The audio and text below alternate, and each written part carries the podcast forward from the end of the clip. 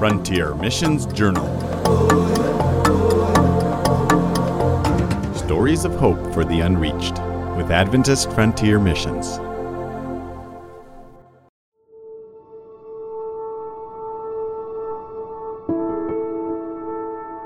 Hello friends, and welcome back.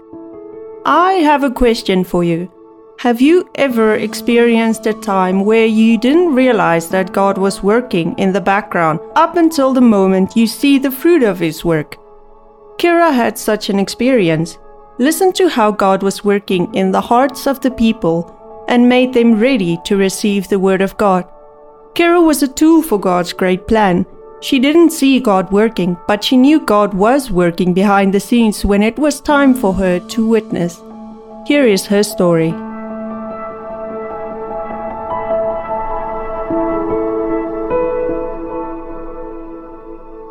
Hi, my name is Kara Greenfield, and I served on the Penang Project in Mondulkiri, Cambodia. And today I'm going to tell you a story about some people that we met in one of the first villages that we worked in when we were there. The story is entitled, God is Still at Work.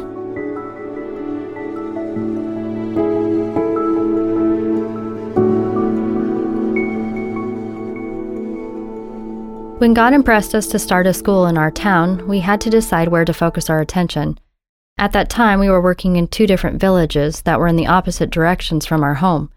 The school would be in the third location.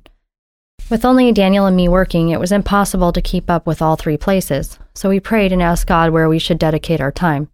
After praying, we decided to focus our work on the school and on Puni village, where there was some spiritual interest.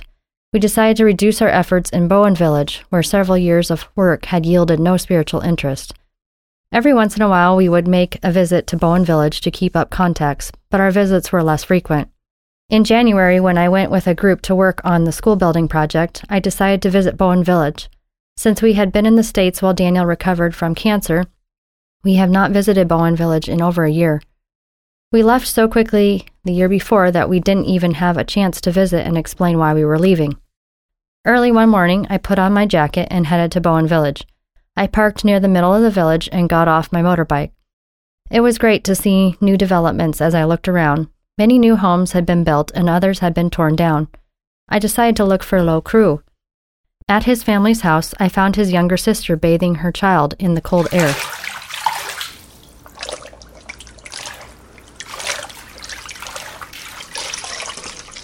We made small talk, and she told me that Lou's daughter, Ing, had been badly burned.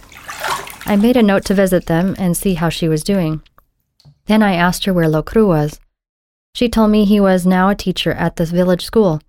She sent someone to call him. We went inside the house and sat down. Soon Lokru came in with a big smile on his face. He was excited to see me and asked about Daniel. As we talked about the happenings of the last year, he beamed his bright smile and told me about his baby girl. Soon it was time for him to get back to school to teach, so I walked down the hill to Lou's small house to see Ing. Lou and three of her daughters greeted me when I arrived. Soon they were telling the story of how Ing had fallen asleep on the ground next to the fire. In the night, the smoldering sticks had shifted as the fire burned down. One of the sticks had gotten close enough to Ing's polyester shirt to ignite it. By the time the girl awoke, the whole side of her shirt was on fire and melting onto her skin. She screamed, waking her family. There was little water in the house, but somehow they were able to put the fire out. However, Ing's left side was badly burned. In the morning, they took Ing to the doctor in town. He gave her some medicine and sent her home. The Tylenol he prescribed didn't help the pain much. When I arrived at their house, Ing was sitting on a bench next to the fire with her shirt off because wearing it was too painful. The group that had come to help build the school had several nurses. I thought it would be a good for them to look at Ing's burns and give their opinion on the best treatment. Wincing, Ing put on a shirt. And then she and Lou got on my motorbike, and we headed back to the school.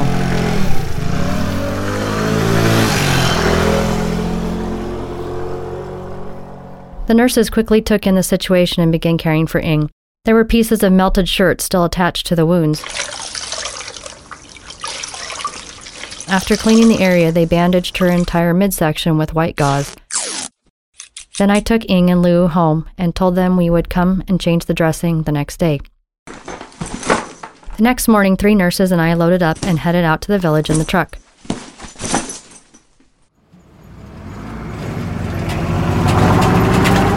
When we arrived at Lou's house, I was happy to see all four sisters this time.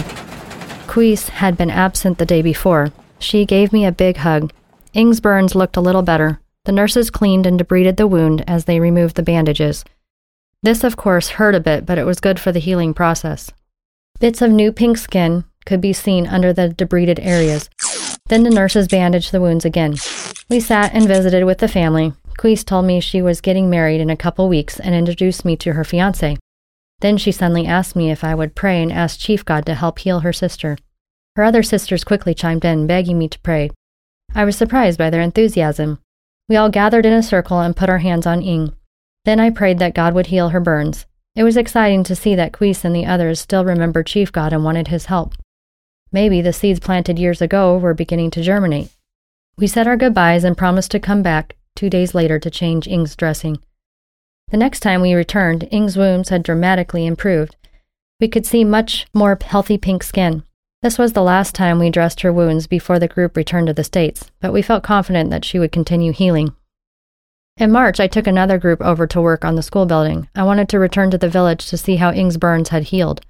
This group had a doctor with them, and I took him and a nurse out to the village with me. We found Ing and her family working in their field. Her burn was completely healed. The doctor had seen pictures of Ing's burns when they were fresh, and he marveled at how well they had healed. God's touch was evident. As we visited in the field, I asked the family if they would like to come and work at my house for a few days, cleaning out the weeds that had taken over our yard while we were gone. They agreed to come and work the next day if they could find a motorcycle to borrow.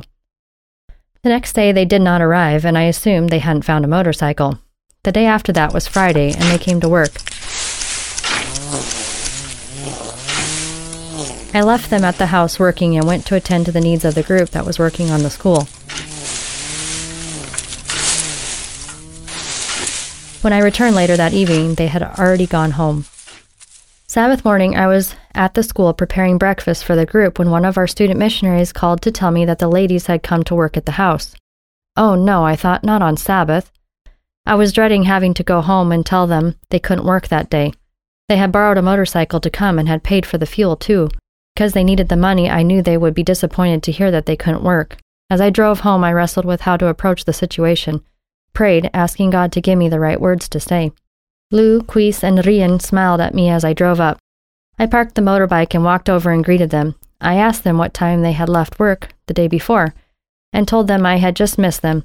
Then I told them I was sorry I hadn't been able to tell them before they left that day that today was the rest day and they couldn't work. I quickly added that they could come back on Sunday. Lou piped up, "Oh, it's no trouble for us to work today."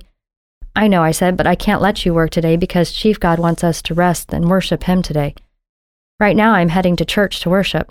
Then an idea popped into my head. "Would you like to come to church and worship with me?" I asked. Kuis looked excited. "Yes, I want to go," but the other two didn't look so enthusiastic. The three of them talked as I went inside to call our S M for church. When I came back, I again asked them if they wanted to go. Kuis said, "Rien wants to go back to the village." I could see the disappointment on her face. "The service isn't very long, and there will be other Penang people there," I said. "Why don't you come and try it? You can leave if you want to." This seemed to tip the scales, and they agreed to come. Lou got on the back of my motorcycle, and the two others followed on theirs. When we arrived at church, we joined the Khmer Sabbath School. I quickly pointed out a few of the other Penang people sitting near us who had come from Puni village. The girls sat and listened. During the break before church, some of the Penang ladies came and talked with them. Kuis and Rien picked up Ichmai Children's Quarterly and paged through it, looking at the bright pictures and excitedly recalling stories they had learned years ago from the Penang Bible story books. These two girls were some of the few who could read the books, and they had read them over and over again. I asked them if they still had the books. "No," Kuis said, "they were ruined and lost." I asked the church planter's wife to give them an extra copy of the quarterly. The church service began with lots of music. The young children sang a song, followed by a song from each of the third and fourth graders from the school. I was surprised to see that a majority of each of the classes were present at church, and actively participating.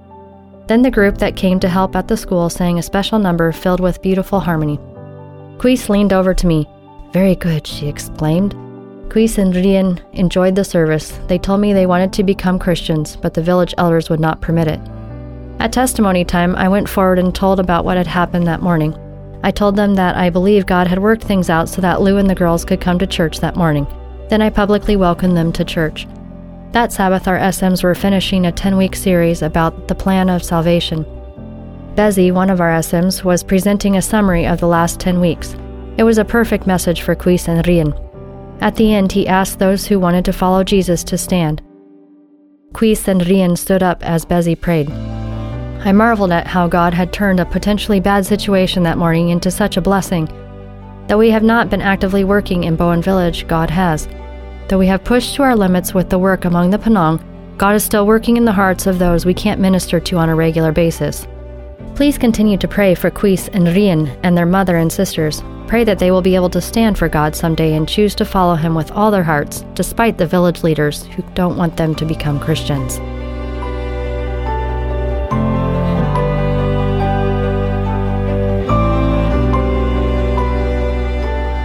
We may not always understand God's plan immediately, but we can certainly have faith that His will shall be done. God can use you and me as tools for His plan of salvation to witness to those just at the right time. We just have to be willing and ready for that time. Thank you for listening, and make sure to join us again at Frontier Missions Journal.